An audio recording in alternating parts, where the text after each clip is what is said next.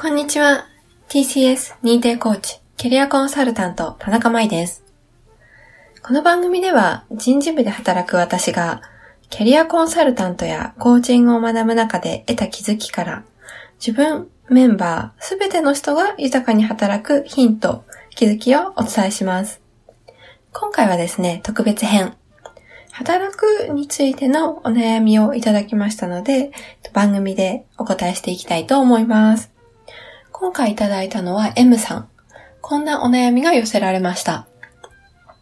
こんにちは。人間関係に悩んでいます。助産師をしています。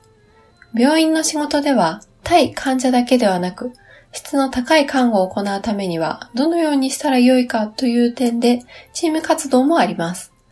院内助産やマザークラスの見直し、母乳育児の推進の方法や、看護師、助産師の指導はどうするかなど、内容は多岐にわたります。今年の目標やチームの活動はリーダーが決めますが、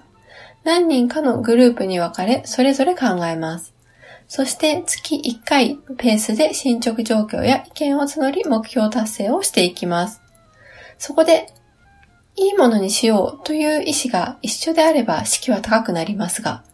特に先輩助産師、しかも経験年数も上、勤続年数も上の方が、何をしても変わらないから、などの態度だと、やりたいことも進まず、しわ寄せが下に来るという負担は倍増です。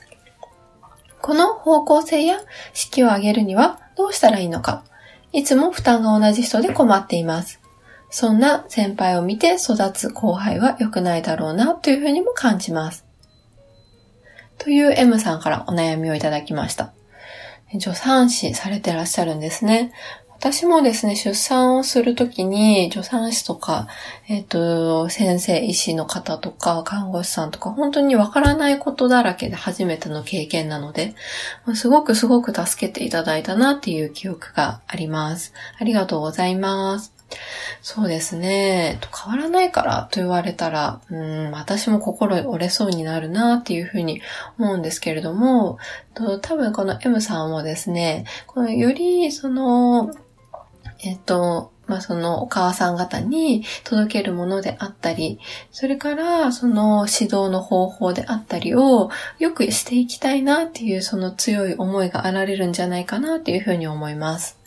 私もその組織の中でもっとその職場をなんかよりその社員の皆さんとか、まあ、役員の皆さんとかみんなにとってより良いものにしていきたいっていう、で、その結果、そのより社会に貢献していくことができたり、皆さんのそのなんか過程、生活のか成長の糧になっていってほしいなっていう思いがすごくあって、その人事制度え、あの、再構築させていただいたりとか、セルフキャリアドッグの導入なんかも今させていただいています。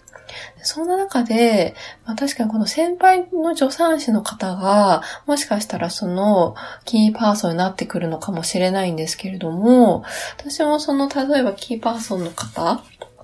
ま役員の方であったりとか、そういう方が、そういうふうになんかその前向きに変化について取り組んでいただけないっていうふうになると、なかなか動きづらいなと思っていて、そこで私がその気をつけてるポイントは2つあります。で、1つはですね、もう見方をもう1人作るっていうことです。で、その見方っていうのも、そのただ、えっ、と、一人作るのではなくって、そのどうしてもその今の場合であったら先輩助産師さんの方ですよね。この方とも、その信頼関係が置けていて、かつ、えっと、その変わっていこう、よりいいものにしていこうっていう、まあ、その向上心のある方、うんと、どっちからかというと私のイメージではちょっと橋渡しをしてくれるような人を、なんか一人、私は自分の部門の上司ではないんですけれども、別の部門の上司に、あの、部長さんにですね、えっと、そうやっていろいろ変えていこうとしていて、で、かつ、と、その役員の方々とも、まあ、すごくいい関係性を築いていらっしゃる方がいたので、まあ、その方と、そのうまく、えっと、信頼関係を築けるように、まあいろいろ努力したっていう経緯がありました。で、多分、その組織においては、そのいろんな背景を持った人がいろんな目的で集まっていて、で、た、中にはもしかしたらそのライスワークの方もいらっしゃるかもしれないし、その先輩助産師さんの方が、もしかしたらそうかもしれないですね。で、その全員をこう変えていくっていうのは、まあ、なかなか難しくて。で、えっと、なので、その、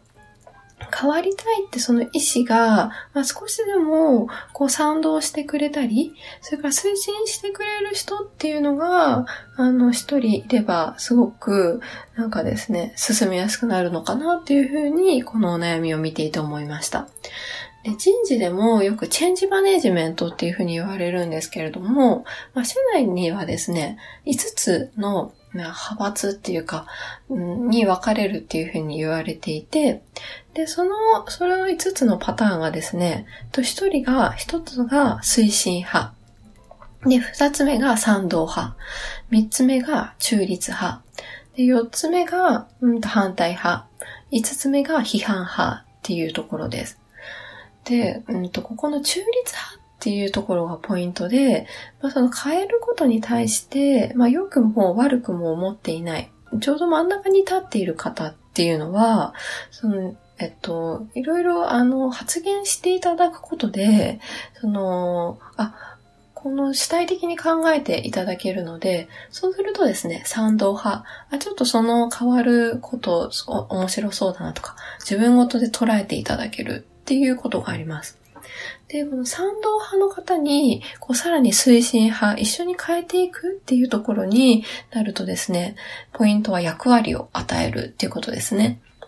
変えていくっていう中で、その多分、賛同派の方に役割をお願いすることで、その推進派に一緒に、そのいいものにしていこうっていうようなところを、こう思って活動していただけるんじゃないかなっていうふうに思っています。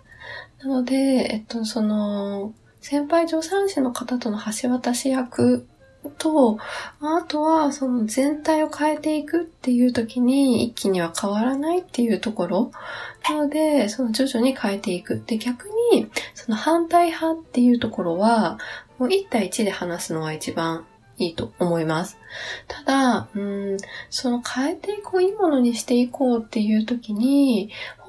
はそれについて反対したんじゃなくって、その別のとこに不満があるっていうケースもあるので、うんとその1対1で話すことで、こう意外にその別のとこの不満が解消されることができれば、中立派になっていただくことも可能なのかなっていうふうに感じています。それからですね、と、二つ目は、うんと、私はその、その方のその大切にしているものをやっぱり掴むっていうことをしますね。で、この先輩助産師さんがね何をしても変わらないからと言っている、そのですね、背景にも、もしかしたらその方々、方が今その経験されてこられたり、やってきた中で、こう何か、うんと、思いとか、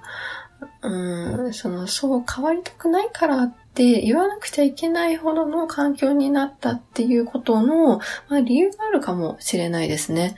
なので、その人が何を大切にしているのかっていうのは、例えば直接その方に聞かなくても、その方のとの会話とか、あとは、そのトライアンドエラーをいろいろ話をしていく中でやっていって、で、その、その人自身が大切にしているものっていうのは、なるべく守りながらも、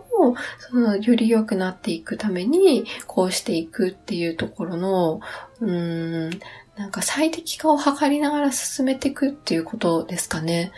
で、私の場合は、うんと、その役員の方とかに、とにかく信頼して任せてもらえるまでは、ひたすらその方が大切にしているポイントを織り込んだ資料を作ったりして、要望に応えるっていうことをします。で、そこで、その信頼をしてもらえれば、じゃあこの部分は任せるよっていうところが必ず出てくるので、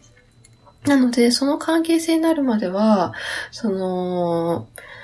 うん、ひたすらその思いっていうのに答えていく。それはその、従うっていうよりは、そのポイントを押さえていくっていう方が正しいかもしれません。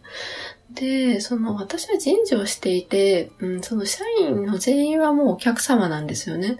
なので、もう役員さんの要望も、社員さんの要望も、いろんな要望を、ま、うまくすり合わせて、新しい、その A 案でも B 案でもない C 案っていうのを、こう、提案していくってことにやっぱり意義を、まあ、自分自身は感じているので、でそこは、まあ、もちろんそこに自分の思いも乗せて、自分にとっても良いものっていう風になるものを工夫していくっていうことをやってるかなっていう風に思います。で、多分、その全てをこうガラッて変えるのは抵抗があるけれども、まあ、少しずつ変えていくっていうことであれば、まあ、受け入れてくれるかもしれないっていうことで、で、考えたりしています。で、変わる時っていうのは、うんと、その、これもなんかその、うん、式みたいなのがあって、えっと、変わらないデメリットっていうのと、